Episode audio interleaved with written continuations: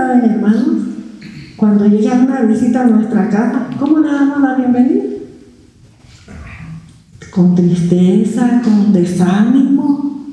¿Cómo? Contentos. Si es una visita que es bienvenida a nuestra casa, ahora el Señor, hermano, debemos de esperarlo con mucho gozo. ¿Y cómo lo empezamos a manifestar? Ahora. ¿Sí o no? Gloria al Señor. Cantamos el himno Dulce Comunión. Estamos gozando ya, ¿sí o no? Gloria al Señor. ¿Y dónde? Confiados en los brazos de nuestro Señor.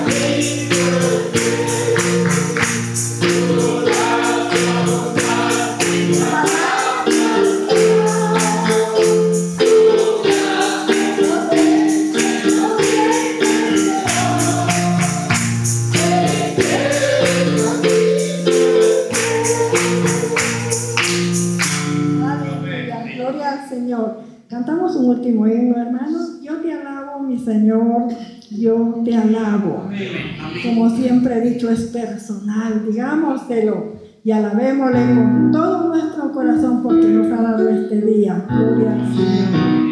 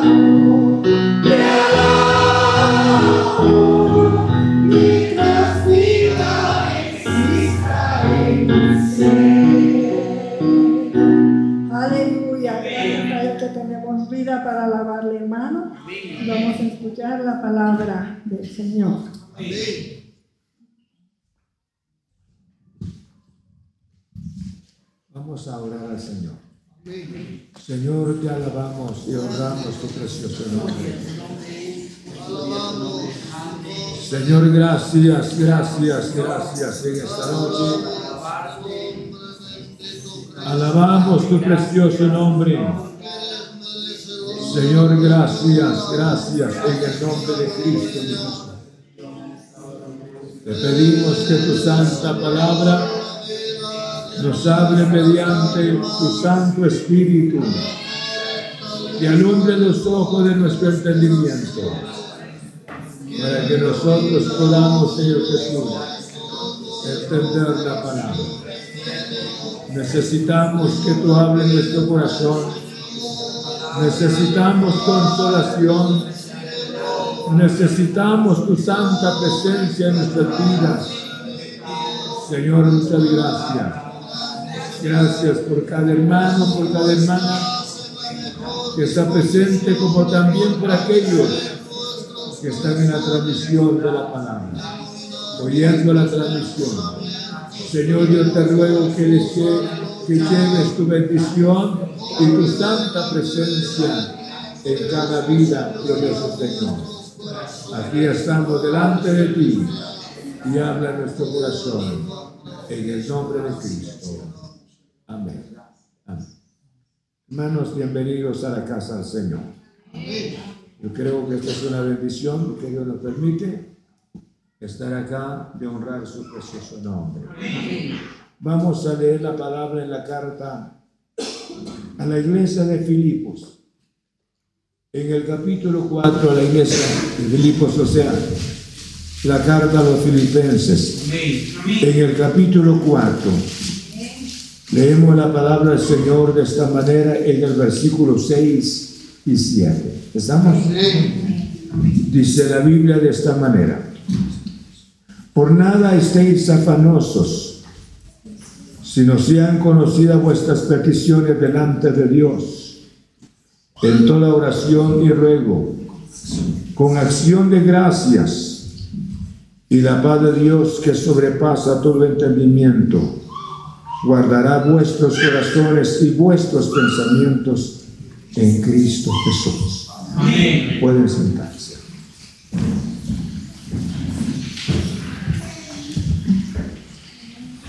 Tenemos la palabra del Señor y yo creo que lo que más lo hemos, lo hemos leído en muchas ocasiones, pero necesitamos que la palabra no solamente oírla, sino que Dios inspire nuestro corazón para que nosotros vivamos la palabra.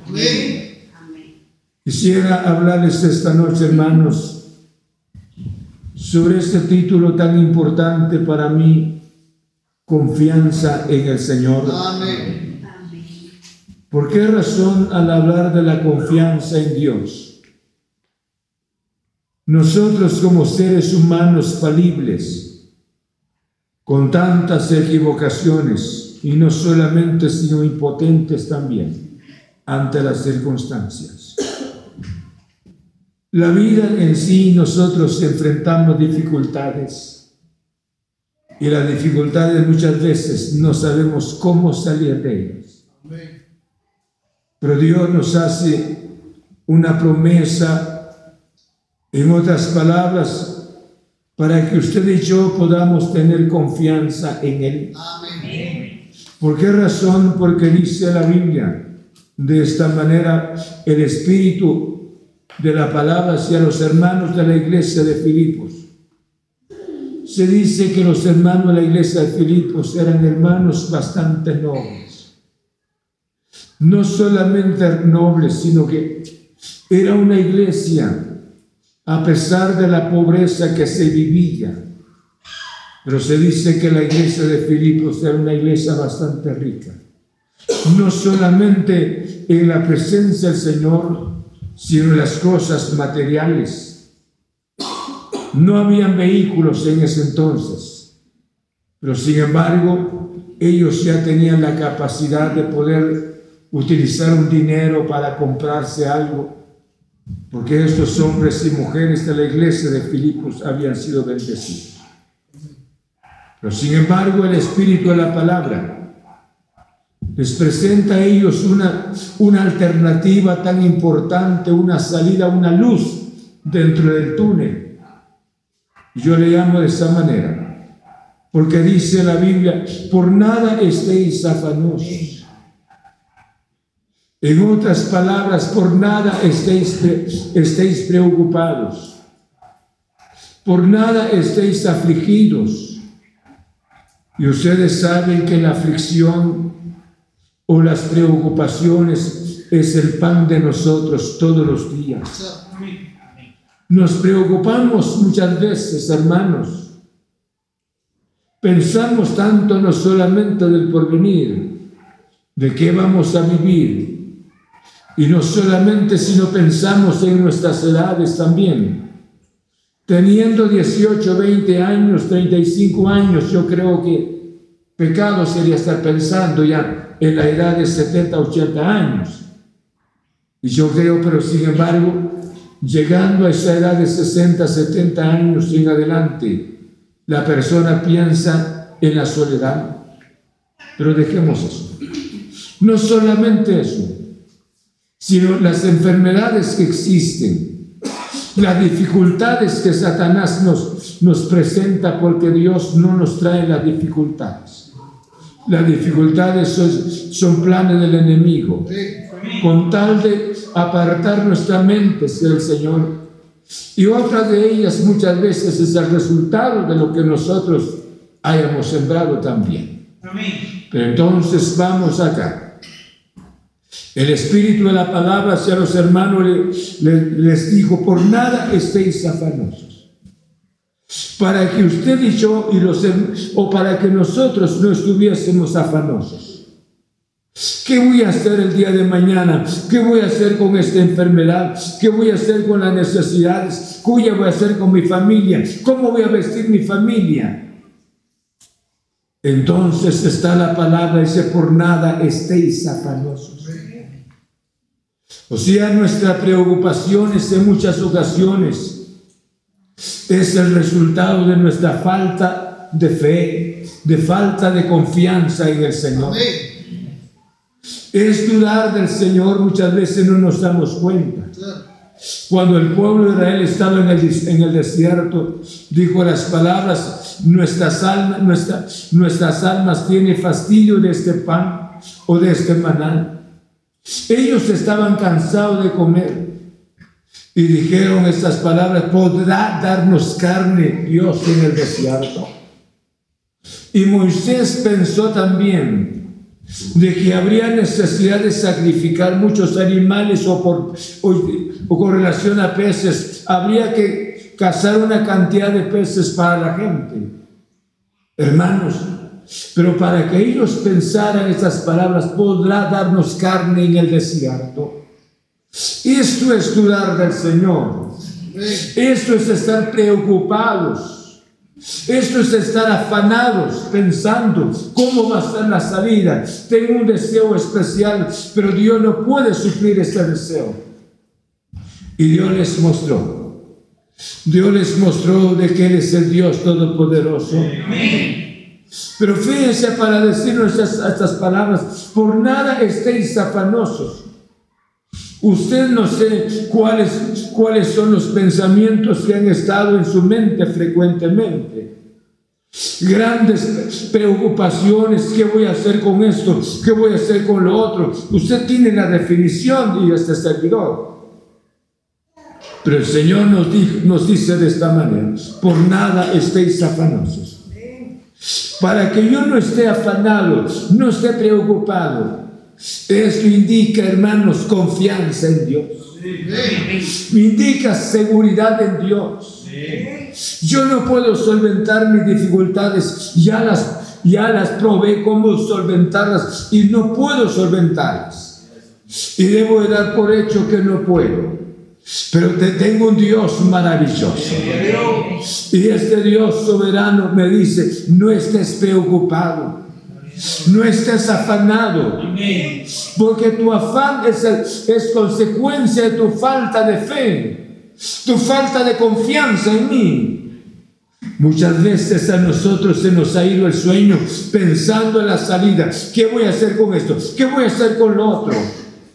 Pero ahora Dios nos está moviendo. Por eso el Señor dice, por nada estéis afanosos, sino han conocido vuestras peticiones delante de Dios. O sea, para que, para que usted y yo no llevemos esa carga tan pesada, porque es terrible estar preocupado. Así es. Es terrible estar preocupado.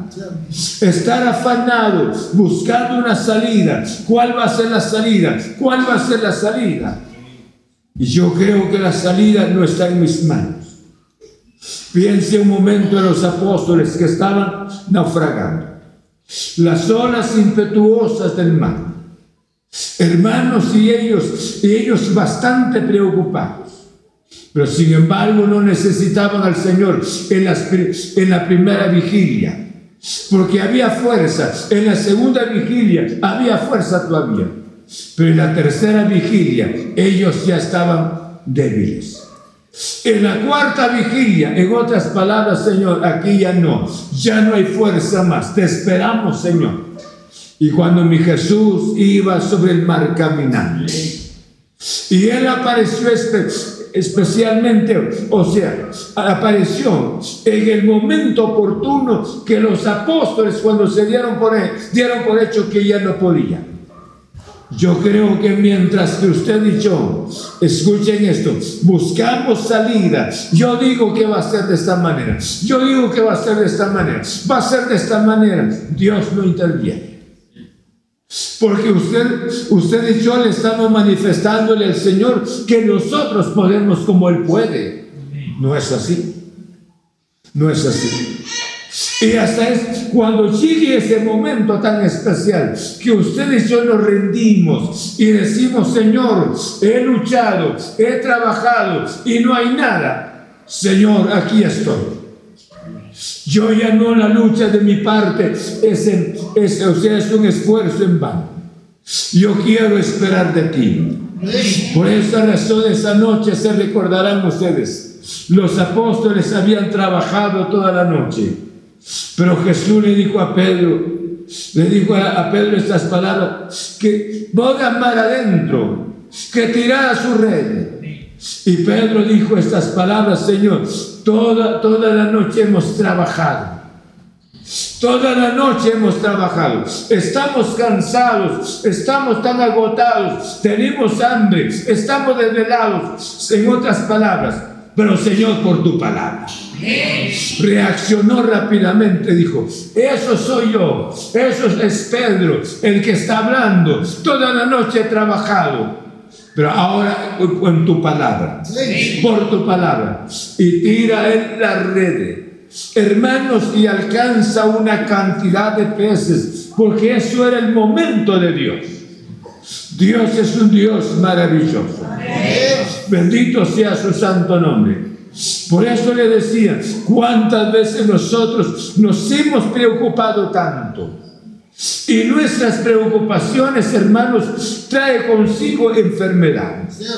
Trae consigo, hermano, desvelo. Trae consigo la pérdida de apetito. Y no solamente se nos, nos hace mal educados.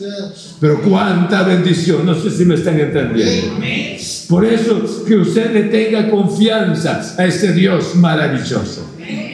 Y al tenerle confianza, por eso viene la otra parte del versículo, cuando dice de esta manera, hermanos, sino que dice, por nada estéis afanosos, sino sean conocidas vuestras peticiones delante de Dios. ¿Cómo puede, Dios saber mis peticiones? Él es un Dios omnipotente, omnisciente. Amén. Él, conoce nuestras necesidades. Dice la Biblia que antes que vayamos a Él, y aquí Él ya la sabe toda. Pero es importante, escuche bien, es importante que de sus labios, de su corazón y de este servidor salga para decirle, para decirle a Dios, Señor, mira lo que estoy viviendo. Mira lo que estoy viviendo. Muchas veces nosotros no sé qué nos pasa. Y ahí en ese sencillo lo que les digo. Lo que nos pasa, muchas veces decimos, no sé qué me está pasando. Y lo que nos está pasando es la pérdida de fe. Es la pérdida de fe. Porque cuando el pueblo dijo las palabras, estará Jehová con nosotros, y él ahí estaba presente, ahí estaba la columna de nube, ahí estaba su presencia. ¿Cuántos de los que estamos acá han confesado, estará Dios conmigo? ¿Estará Dios con nosotros? ¿Por qué razón estamos viviendo esta situación? Y me gusta lo que dijo el salmista. Echa sobre Jehová tus cargas y Él te sustentará, porque no dejará para siempre caído al justo. Qué preciosa la palabra. Pero esta noche Dios, Dios le hace un pedido especial a usted y a este servidor. Y este pedido tan especial es que usted y yo no debemos de preocuparnos. No debemos de afanarnos. Nosotros muchas veces sustituimos, escuche, sustituimos nuestra fe mediante la preocupación. Es que soy, soy un hombre responsable, dice el hermano. Y la hermana dice, es que soy una mujer responsable. Por esa razón hago esto, hago lo otro. No, lo que nos pasa es de que no tenemos fe en Dios. No tenemos fe en Dios. Por esa razón, la palabra nos enseña de esa manera. Y dice, para dice, de esa manera, yo creo que esto es importante. Sino, si han conocido estas peticiones delante de Dios. Ahora, ¿cómo Dios, para decirles, se han conocido, para que Dios conozca mis peticiones, para que Dios conozca mis necesidades. Un día Jesús se le acercó a aquel hombre que llevaba 38 años a estar enfermo en el estanque de Siloé. No le dijo las palabras, mira, he venido para sanarte porque tú eres el enfermo durante muchos años, 38 años.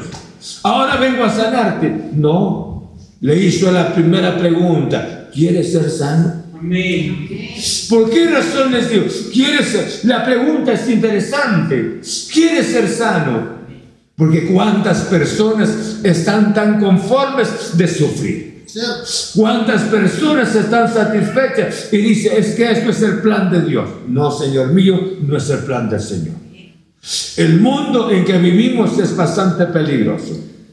El, me refiero a las enfermedades son terribles y la maldad es peor. Entonces, nosotros necesitamos acercarnos a Dios. ¿Cómo Dios puede saber sus necesidades, sus, angustias, sus lágrimas? Cuánta bendición es irnos a Dios en oración. Y me gusta tanto lo que hizo Ezequías. Ezequías tenía hermanos la presencia de Senaquerib sobre ellos, sobre, sobre el rey y sobre el pueblo. Y sin embargo, recibe una carta, no sé si me está oyendo todavía.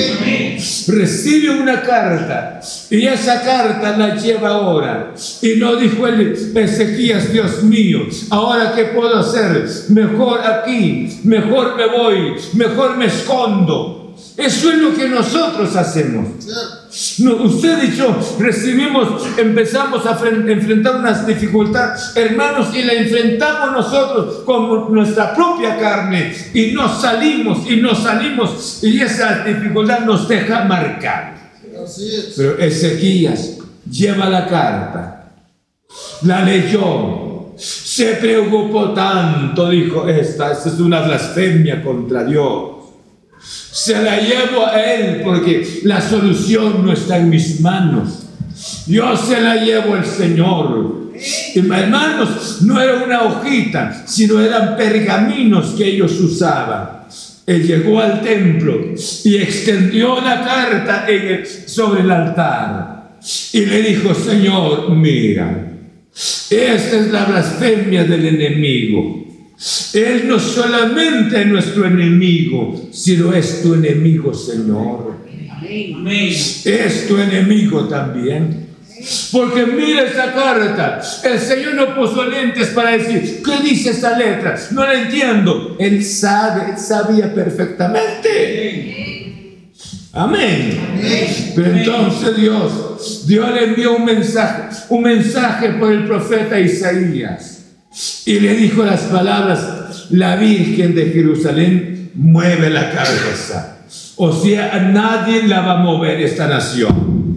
En esta nación, en otras palabras, estoy yo. Pero Ezequías no tomó la carta para decir que hago. Hermanos, yo creo que Ezequías, por la falta de confianza, habría dejado de comer, habría, si es posible, esconderse, porque era un imperio bastante fuerte en ese entonces, Sennacherib. Pero él la llevó a dónde? ¿Ah? se la llevó hacia la casa del Señor, la extendió. ¿Cuántas veces Dios nos pide a nosotros que le presentemos nuestras cargas?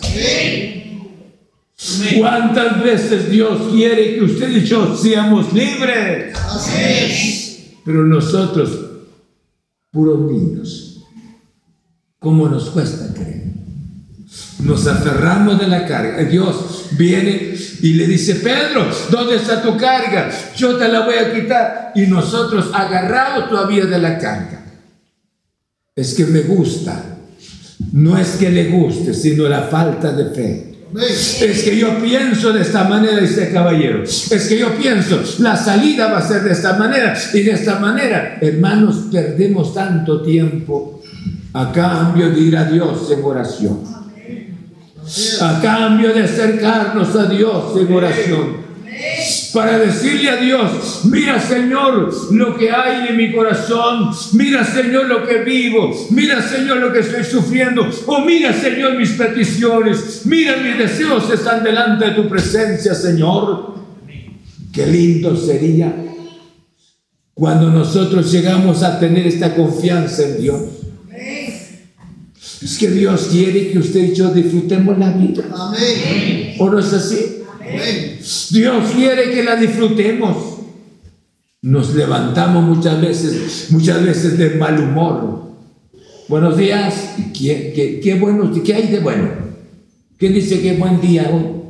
Si hoy estoy pasando momentos difíciles, hermanos, porque queremos llevar nuestras cargas. Así es.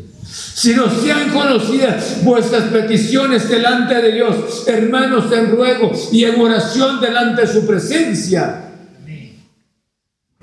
Y nosotros no tenemos tiempo. Queremos respuestas instantáneas. Y Dios, ¿desde cuándo trae usted esa carga así? ¿Desde cuándo traemos esa carga pesada que no nos ha hecho libre? Pero nos hemos sentido felices. Cuando usted diga estas palabras, Señor, hasta aquí nada más. Yo quiero ser libre. Y yo creo que Dios lo va a hacer mediante su gloriosa palabra. Por eso dice con acción de gracias, y la paz de Dios que sobrepasa todo entendimiento, guardará vuestros corazones y vuestros pensamientos en Cristo Jesús. ¿Por qué razón? Porque ya, aprendí, ya aprendió la persona a depositar sus cargas a los pies del Señor. ¿Qué puedo hacer? Ya probé durante mucho tiempo y nada pude hacer. Ya probé tantas veces, pero repentinamente aparecen las cosas y nos preocupa en un momento, pero hay una salida el Espíritu Santo está siempre con nosotros. Y Él nos habla mediante la palabra. Dice Juan, primera de Juan, en el capítulo, vean primera de Juan en el capítulo 5. En el versículo, primera de Juan capítulo 5, en el verso 14, dice la palabra del Señor de esta manera. Estamos hablando la confianza en Dios. Vean lo que dice el verso 14. Y esta es la confianza que, que tenemos en Él, que si pedimos alguna cosa conforme a su voluntad, Él nos oye. Amén. Si le pedimos, por esa razón escuchen esto. Y esto me interesa, es la palabra. Y esa es la confianza que tenemos en Él. La confianza. ¿Sí? Un padre, un padre noble, un padre que sea padre, pues escuchen esto. De acuerdo a sus limitaciones o su, su, su condición económica, se acerca al hijo y le dice, papito, dame un pan. Teniendo, yo creo que, teniendo, teniendo medio cómo comprar ese pan, no le va a decir, no, no te lo voy a dar hoy, hasta mañana, si el niño lo necesita. Yo creo que un padre noble no le, no le compraría uno, sino le daría dos no están conmigo. Y de acuerdo a la Biblia, que nosotros los padres somos malos. Tenemos un Dios bueno. Por esa razón, cuando hace mención y dice la palabra, porque fíjense hermanos, escuchen eso, ¿qué padre no ama a sus hijos? ¿Qué padre, qué padre no ama a sus hijos? ¿O qué madre, una madre, no, eh, me refiero que que crió a sus hijos, ama a sus hijos, se identifica con sus hijos, los ama, quiere lo mejor para ellos, los cuida, ella está con ellos, una madre. Y de acuerdo a la palabra, y solamente piense lo que somos nosotros con relación a nuestra familia. Ahora Dios su Dios tan bueno. Por esa razón, cuando, hacen, cuando nos habla la palabra, y esa es la confianza que tenemos, tenemos en Él, que si pedimos alguna cosa conforme a su voluntad, Él nos oye. Si pedimos una cosa conforme a su voluntad, ¿cuántos los que estamos acá? han sido desahuciados prácticamente, no por el médico, desahuciados por la falta de fe en el Señor. Porque es que yo le he pedido a Dios y nunca me ha dado. Nunca me ha dado. ¿Por qué razón? Por esa razón han tomado sus cargas. Y si han conocido vuestras peticiones delante de Dios, debo de acercarme a Él en oración. Hermanos, y es por eso le decía, aquí tenemos el problema bastante grave, no en el cielo, sino en usted y en este servidor, porque tiempo para la oración no tenemos. Vivimos agitados, vivimos, vivimos agitados todos los días. Y por esa razón es que cargamos nuestras cargas. Preferimos cargar nuestras cargas si apartáramos nuestro, nuestro tiempo, nuestro tiempo y dedicáramos ese momento en la oración hablando con Dios, yo creo que esas cargas no las cargaríamos. Hay tantos problemas, hay tanta insatisfacción en los corazones, en matrimonios, en familia, pero no hay confianza, no hay confianza de dialogar del uno con el otro. ¿Por qué razón? Y si no hay confianza, yo creo que debiéramos de irnos a Dios. Dios es un Dios todopoderoso. Él es el Dios maravilloso. Él puede romper cual sea el lazo de Satanás. En el nombre de Cristo Jesús. Por esa razón dice, cuando dice la palabra, y esa es la confianza que tenemos en Él que si pedimos alguna cosa conforme a su voluntad, Él nos oye. Bendito sea su santo nombre. Yo creo que si usted le pide salud, Él le va a dar salud. Porque esto es conforme a su voluntad. Cual sea su petición y se acerca y le dice a Dios, mira Señor, esto es lo que necesito. Aquí estoy delante de tu presencia. Pero por eso le decía, nosotros conferenciamos muchas veces con nosotros mismos. ¿Qué voy a hacer con esto? ¿Qué voy a hacer con lo otro? ¿Y qué voy a hacer? Hermanos, entró la noche pensando, ¿qué voy a hacer con esto? ¿Qué voy a hacer con lo otro? Pensando, pensando, amaneció. Y yo creo que bien hubiese sido apartar tan siquiera unas dos horas hablando con Dios para ir a roncar después. Porque dice, como dice la Biblia cuando como dijo el salmista, en paz me acostaré, que dice.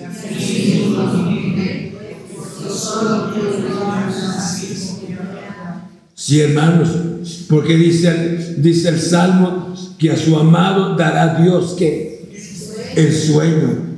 A su amado dará Dios el sueño. Nosotros pasamos tiempos, hermanos, preocupados, preocupados por eso, preocupados por lo otro. Y sin embargo, tiempo para hablar con Dios no tenemos. Por esa razón estamos como estamos. Así es. Pero aquí el Juan nos aconseja mediante la palabra por el Espíritu. Y esa es la confianza que tenemos en Él. Que si pedimos alguna cosa conforme a su voluntad, Él nos oye. Claro que sí nos oye. Él nos oye. Solamente con la duda, Él no nos oye pero creyendo en Él, en el nombre de Cristo. Sé que estoy pidiendo algo no para envanecerme, estoy pidiendo algo, no fuera de la palabra, sino dentro de la palabra. Y yo sé que Él está presente. Él me va a dar la solución. Y la solución no está en mi mente, sino la solución está en el plan glorioso de Él. Y llega el momento y Él va a intervenir en su nombre. Bendito sea el nombre del Señor.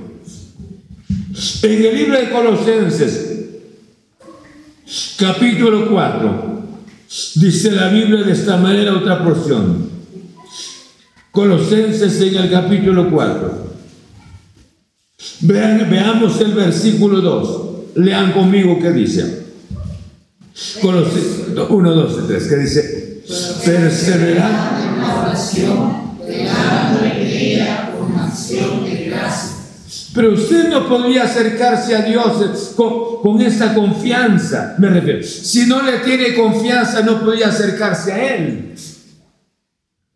Y aquí hay, aquí hay una responsabilidad bastante grande.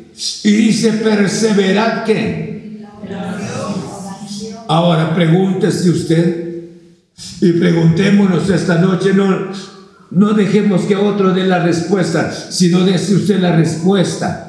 Y este servidor, ¿será que se está perseverando en la oración en este lado? Pregunto. ¿Se está perseverando en la oración? Y aquí, ¿se está perseverando en la oración? Y yo les aseguro, aquí cuántas personas no tienen ni, ni cinco minutos para tiempo de la oración hoy. No pudieron orar nada hoy. Ni cinco minutos. Pero nuestras aflicciones son fuertes. Así es. Los planes de Satanás para atacar nuestra mente es fuerte también. Entonces están creciendo nuestras cargas y nosotros no tenemos ninguna salida. Por eso les hablaba al inicio, nosotros somos seres humanos, no solamente falibles, sino con tantas limitaciones. Pero aquí la palabra nos enseña, perseverad en la oración, ahí está la respuesta. Esto es el privilegio de hablar con Dios. Amén. No voy a cumplir un, no voy a cumplir un, me refiero a un programa. No es un programa de la oración, sino esto es una necesidad personal. Y sé que por eso le decía Ezequías, se acercó a Dios en oración. Y le dijo, mira Señor, mira Señor. Y ahí derramó sus lágrimas en el altar ante la presencia del Señor. Y el hombre no salió vacío. Dios tuvo, le dio la respuesta. Y por esa razón nos dice, perseverad en la oración, velando en ella con acción de gracia. Cuánta bendición es la persistencia en la oración se nos presenta la parábola de aquella viuda, se recuerdan ustedes. Las mujeres, perdonen la palabra, pero las mujeres en ese entonces no tenían ningún valor, ningún valor, porque la sociedad solamente, hermanos, tenía las mujeres para sus usos, usos nada más, no para un servicio. Y sin embargo, fue la gracia que levantó la mujer. Ambas personas, el hombre y la mujer pero en ese momento, en ese tiempo, Jesús no presentó a un hombre fariseo para presentar la petición, sino se refirió y le refirió una parábola sobre la necesidad de orar siempre que dice y no desmayar. Y luego presenta la parábola de la viuda, la persistencia de la viuda a un juez injusto. Y llegó el momento el juez dijo antes que me acabe la paciencia, le haré justicia. Y el Señor dijo, escuchen lo que ha dicho el juez injusto. ¿Acaso Dios no hará justicia qué? A sus escogidos qué? Que claman cada 20 días, que claman cada mes, que, que claman una vez al año. ¿Cómo? Día y noche. Ahí está la respuesta. Entonces, el problema no está en el cielo, sino el problema está en nosotros. Estamos apagados, estamos sin entusiasmo, estamos hermanos sin deseo de adorar al Señor. Se ha debido porque nosotros no hemos sido persistentes en nuestras oraciones. Aprenda a ser persistente. ¿No es así? nosotros somos, fíjese, usted encuentra dificultad en el trabajo por las limitaciones de trabajo que hay, usted es persistente. Encuentra dificultades, encuentra eh, discrepancia con los compañeros en el trabajo, pero usted es persistente. ¿Por qué razón? Porque necesita del pan cada día. Y eso es de carácter terrenal. Y ahora la oración debiera de ser, deberíamos ser mucho más aún persistente en el nombre del Señor. No hay deseo, debo de seguir orando. Sí. Estoy bastante cansado, debo de seguir orando. Debo de continuar con la oración. Estoy bastante preocupado, pero debe de haber un tiempo para la oración. ¿Por qué razón? Por esa razón. Pablo mediante el Espíritu le decía, les dijo a los hermanos, perseverad en la oración velando en ella con acción de gracia. Hay que velar, no solamente orar, sino hay que velar, porque tenemos un enemigo astuto. Hermanos, cuánto deseara decirles esto, mover su corazón para que usted sea una persona que goce su salvación, que disfrute su relación con Cristo, mi Señor, que se goce con la palabra, que se goce con la comunión con los santos, solamente perseverando en la oración. Y nuestra perseverancia en la oración, vamos a presentarle a Él nuestras necesidades. Y yo sé que Él es el Dios todo más poderoso que contesta nuestras oraciones. Dice en el libro de Romanos, capítulo 12, Romanos 12, 12, dice la Biblia de esta manera, Romanos en el capítulo 12. Gloria a Dios. Qué linda la palabra. Pero esta palabra, usted, si no la, no la practica, es de más. Si no la practica, es de más. Usted se constituye solamente oidor oidor como este servidor. Oír y oír, oír. Yo creo que no llegamos a nada. Pero vamos a, si usted dice a partir de hoy, yo no he sido frecuente en la oración. Oro, oro una vez, a veces, a veces oro una vez por semana, dos veces por semana. Y hay razón por eso, por lo que estamos viviendo. Dice Romanos 12, 12. Leamos todos que dice. Gozosos.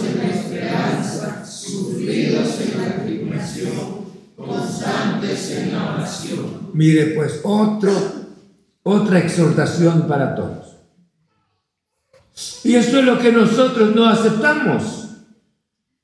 Nosotros preferimos llevar nuestras cargas, sufrir nuestras cargas, llorar bajo nuestras cargas y lamentar. ¿Cuántos han lamentado el haber venido a este mundo? ¿Por qué Dios me trajo a este mundo? Solo con dolor, solo con enfermedades, solo con esto y lo otro. Pero aquí está la solución. Por eso dice la palabra, gozosos de la esperanza. Estoy esperando algo en el nombre de Cristo. Él me va, a conceder mis ruegos. Y dice, sufridos en la, en la tribulación, constantes en la oración, constantes en la oración. Y esa, y esa persistencia no existe. Y como no existe, por esa razón estamos como estamos. Esta noche Dios nos ha hablado por su santa palabra. Leo una última porción. En el libro de Marcos capítulo 11. Marcos 11, 24. Dice la Biblia de esta manera y oramos al Señor, usted haga sus conclusiones. 11, 24. ¿Sí? Dice la Biblia de esta manera, por tanto, os digo que todo lo que, que pidieres orando, creed que lo recibiréis y os vendrá. Y esto es mediante la oración. No sé si usted tiene algún, ha tenido algún ruego ante el Señor. No sé si ha tenido alguna necesidad, pero muchas veces nuestras, nuestras cargas las llevamos, las cargamos nosotros. No queremos dejársela al Señor. Pero esta, esta noche Dios nos ha pedido nuestras cargas. ¿O no es así? Por nada dice, estéis afanosos. Si lo sean conocido vuestras peticiones delante de Dios. ¿Y cómo? Solo perseverando en la oración. Cuando usted inicia a perseverar en la oración, va a haber respuesta. Va a ser persistente, va a haber el cambio. Ese estado de indiferencia, de indolencia, ha sido porque no hay ninguna persistencia. Así es. Cuánta bendición sería los que los casados se tomaran de las manos. No ahorita, sino en la oración. Oraran al Señor.